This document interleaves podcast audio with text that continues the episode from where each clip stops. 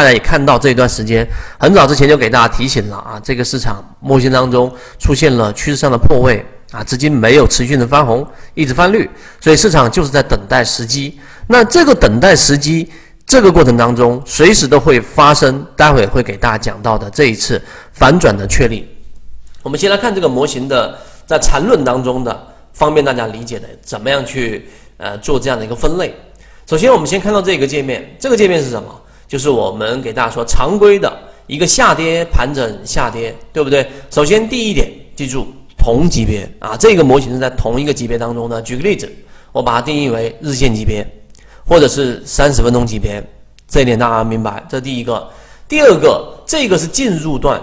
明白了吗？进入段的第二个知识点，它不算在中枢的构建当中的这一个第一笔，而是从这里面开始算第一笔。这个大家都能明白了吧？对吧？缠论十一大家过过了就能明白。所以常规的一个小 a 啊，看到没有？小 a 是指进入段，小 a 然后形成一个中枢，这个 a 中枢，小 a 大 A 啊，这个是缠论当中的第二个小 b，小 b 是从 a 中枢当中继续下行。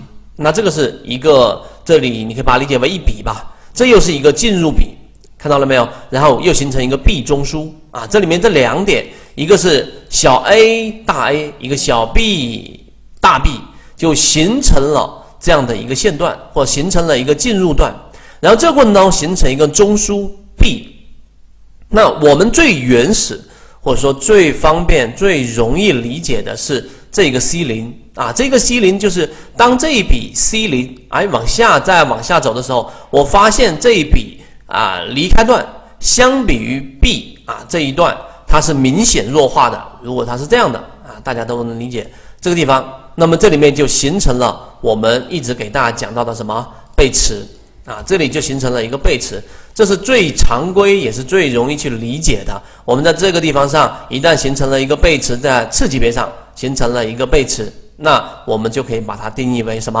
啊？我们的第一类买点啊，这其实很好理解嘛。